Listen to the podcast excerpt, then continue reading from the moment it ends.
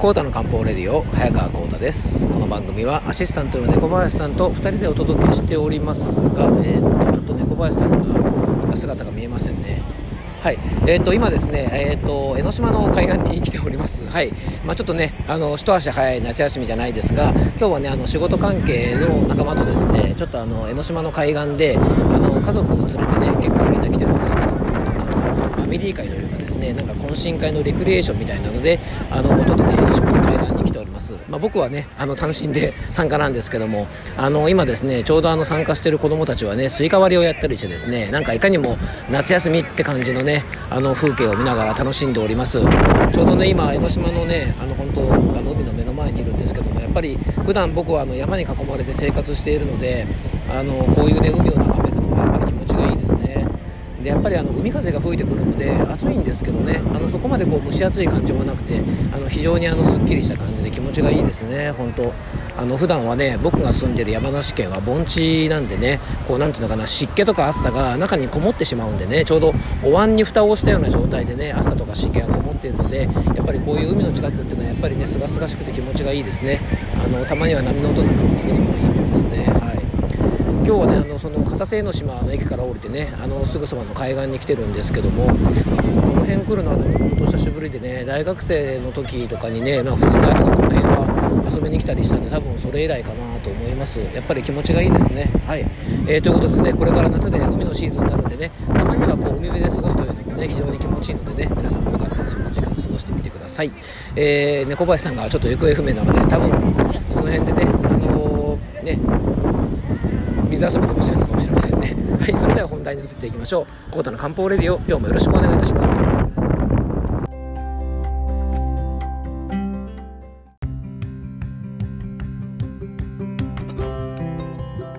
はい、それでは今日の本題へ移っていきたいと思います。えー、今日はですね、養生ネーム、爆弾猫さんからのメッセージをね、ご紹介していきたいと思います。えー、爆弾猫さんからはですね、かなり前にね、あのご質問いただいたんですが、あの、ちょっと回答がね、遅くなってしまってすいませんでした。えー、それではね、メッセージの方をご紹介したいと思います。はい、えー、コーダさん、猫林さん、はじめまして、サイレントリスナーでしたが、今回初めて質問いたします。えー、私は中学生の頃から主婦失神のような症状に悩んでいます。かっこ現在40歳になります。毎年5月6月から、えー、手のひらのかゆみ、カサカサと皮膚が剥がれ落ち、えー、痒くて夜中にかきむしってしまい血が出てくることもあります。そうすると寝不足で日中も、えー、眠くて辛いこともあります。以前の放送でアトピーに関するものを聞きました。えー、子供の頃アトピーだったと聞きましたが調べてみると主婦湿疹という、えー、熟熟した、えー、水泡ができるという症状をよく見かけますえー、水泡ではなくカサカサの場合もアトピーのような養生方法なのでしょうか、えー、それとも発症する季節、柄の、えー、質の問題でしょうか。それとも疲れやすいので結局とよくわかりません、えー、黒豆茶をよく飲むようにして冷たいものはあんまり取らないなど小さなことですが気をつけているのですが改善はなく。えー、皮膚科へ行ってもステロイドを塗ってガーゼで巻いておきなさいと言われ、あまり現実的な方法とは言えませんでした。何か良い方法はないでしょうか？よろしくお願いいたします。またこれからの放送も楽しみにしています。えー、ということでね、爆弾猫さんメッセージありがとうございます。爆弾猫ってね、猫林さんこれすごいなんかいい養生ネームですね。うん、なんかかっこいいですよね。俺は爆弾猫だぜみたいな感じでね。はいまあ、でもね、そんな爆弾猫さんなんですが、あの長年ね、手の湿疹のお悩みということでね、あの本当に大変だったと思います。で手の湿疹ってね、まあ、本当にいろんな原因で起こりますね。あの漢方的に考えるとですね、あのね、えー、爆弾猫さんがおっしゃったように、まあ、質の問題もあるし、えー、血虚の問題もあるし、だとね、うんとまあ、ストレスとかでもすごくあの湿疹がひどくなったり、えー、することもあります。でね、この辺のね、ちょっとスキンケアについては、えっ、とね、YouTube とですね、ポッドキャストで配信している、あのね、キョンキョンと一緒にやってる番組の、ああいう漢方ラボでもですね、あの、ちょっとスキンケアについてお話話ししてる回があるので、えっ、と、スキンケアはね、ポッドキャスト版にもあるかな。もし、あの、ポッドキャスト版がまだね、あの配信、あの未配信というか、以前のやつはね、昔のやつは配信、ポッドキャストでしてないので、あのもしポッドキャストの方がなかったらですねあの YouTube の方をちょっとご覧いただくとちょっとスキンケアについてお話ししているので、まあ、養生に関してはねそこのお話がちょっとお役に立つかなと思うのであのよかったら爆弾猫さんね見てみてください。あのアーユル漢方ラボはですね番組詳細の方に、えーと、リンクを貼っておきますのでねあのそちらからご覧いただけます。はい、えー、ちょっとそこも参考にしていただけたらと思います。で、あの、まあ、もちろんね、主婦失神ってね、やっぱりあの水仕事を主に行う主婦の方にね、非常に多い手の失神ということでね、まあ、通称主婦失神と呼ばれておりますが、あの爆弾猫さんのようにね、あの子供の頃からでも起こることはもちろんありますし、あの熟熟タイプだけとは限らず、えー、カサカサタイプの方も、えー、いらっしゃいます。で現在ね、えー、爆弾猫さん40歳で中学生の頃からのお悩みということでね、まあ、本当に長い間ねあのお悩みということでね大変だったと思います。でねいただいたメッセージのね情報などから、まあ、僕なりにねあのちょっとこのカサカサタイプの手の湿疹の原因とね、まあ、対策をいくつかお話ししていきたいと思うんですがあのカサカサしているということはねやっぱり表面の潤いがちょっと低下している状態ですよね。ではね手の表面を潤すものが何なのかって考えていくとやっぱそれはね血液だと思うんですね。なのであのまずね遡ってみると爆弾猫さんが手の湿疹が発症し始めたのが、まあ、中学生ぐらいということなのでねあのもしかしたら中学生時代からね発症していて、まあ、あの爆弾猫さんねあの女性の方ということなのであのもしかしたらですね、まあ、所長ですね月経が始まった頃ねあの所長ぐらいの頃からあの手の湿疹が、えー、もし起こっているようでしたらあのちょっとねここもね一つの大事なポイントだと思うんですね。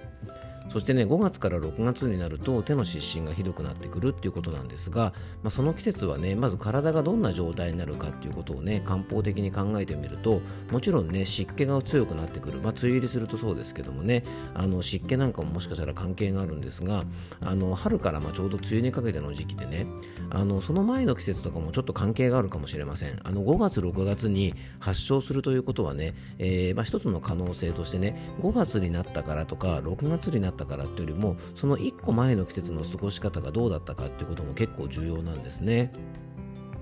でね、まずね、あのちょうど、まあ、調子が悪くなってくる、ね、5月だから、まあ、3月から5月の間はですね、中医学ではあの春ですよね、春の季節で、あの五臓だと寒の季節というふうに考えるんですね。で五臓の肝というのは、えーね、血液を貯蔵している場所、ね、肝臓とかをねあのイメージすると分かるかもしれませんが、まあ、いわゆるレバーですよねあの血液をたくさん溜め込んでいるとこなのでそのね血液貯蔵庫の肝臓が、えー、春という季節はね頑張って働く時期なんですね。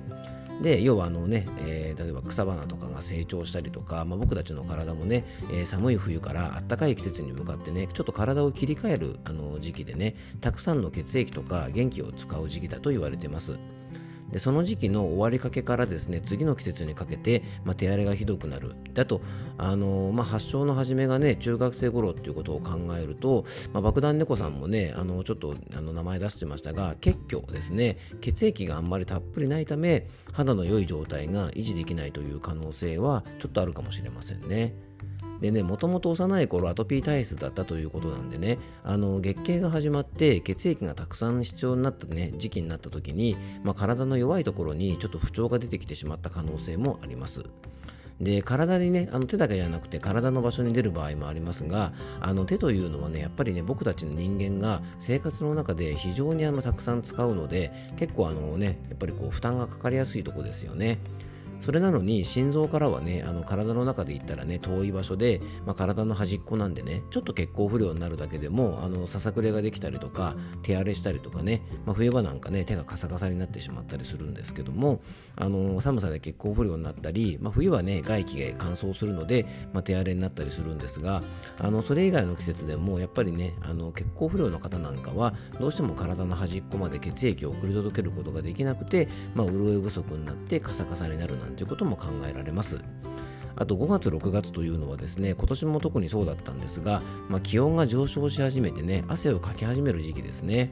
で汗ももともと血液ですしあの季節の変わり目は気温差も激しくてですね体温調節のために発汗する場所であるですねあの肌には非常にねあの負担がかかる時期ですね。なのでもしかしたら日頃からねあの血虚体質であの季節の変わり目寒暖差あと春のアレルギーなんかであのお肌に負担がかかる季節とも言えるかもしれませんので、まあ、そういう時期になると悪化してしまうのかもしれませんね。で爆弾猫さんね5月6月以外の時の手荒れの状態はねどんな感じでしょうかね。もしあの月経前などになるとねあのいつもより手荒れがひどくなるようだったら、えー、やっぱ血液不足のね血虚というのが一つ原因として考えられるかもしれません。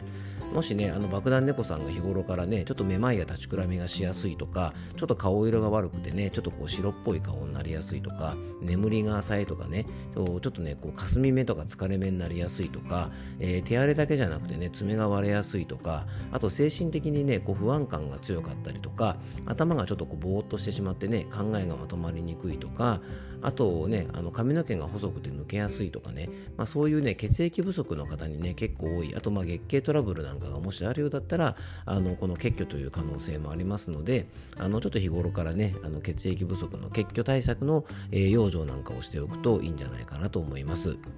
あとね、こうカサカサしてしまう方はですね、あの血虚だけじゃなくて、体に潤いが足りないですね、陰虚タイプという可能性も結構あります。あのもしですね逆に爆弾猫さんがさっき言ったね血虚のねあのような症状はあんまりないけども例えば喉が渇きやすいとか手のひらとか足の裏がすごく熱くなりやすいとかね寝汗をすごくかくとか動悸しやすいとかえー、これもねやっぱりめまいとかかすみ目をしやすいとかなんか常に微熱っぽいとか体型的に結構痩せ型とかねあのほてりとかのぼせを感じやすいとかあの日頃から便秘とかねあの便がコロコロタイプの便なんていう方なんかは、えー、割とね潤い不足の陰虚、まあ、体にね必要な潤いがなくて、えー、熱が生じたりとか、え肌がカサカサしてしまったりする可能性もあったりするのでもしね当てはまることが多いようだったら隠居の可能性もあるかもしれないのでねあのちょっとねご自分の体調ねあのチェックしてみていただけたらと思います。でね、結虚も陰虚も、あの実はね、えっと、何回か前にね、あの食用生の、えー、についてね、ちょっとお話ししてる回があったんですけど、そこでね、結虚のね、食用生とか養生法ですね、あと、陰虚タイプの方の食用生とか養生についても、ちょっとお話ししてるのでね、よかったらそちら、また参考に聞いてみてください。あの血虚も陰虚もねやっぱり睡眠と食用者がとっても大切なんですっていうことはねやっぱりね胃腸の調子もすごく大事なんでねあの手あの手の湿疹だけじゃなくてやっぱりね皮膚トラブルに関しては胃腸の調子非常に大事です。なのでね、えっと、消化力ですね食べたものを消化する力とあとお通じなどねきちんと出る排泄力はあのぜひ日頃から気をつけておくとあのちょっとね関係ないようなんですけども、えー、お肌の調子を整えるためには非常に重要なのでね、えー、よかったらやってみてください。えー、今日はですね、養生ネーム爆弾ネゴさんからのね、あのご質問にお答えして、えー、手の湿疹ですね、主婦湿疹の、えー、対策などについてね、ちょっとお話をさせていただきました。あの、少しでもね、爆弾ネゴさんの、え不調改善のお役に立てば嬉しいなと思います。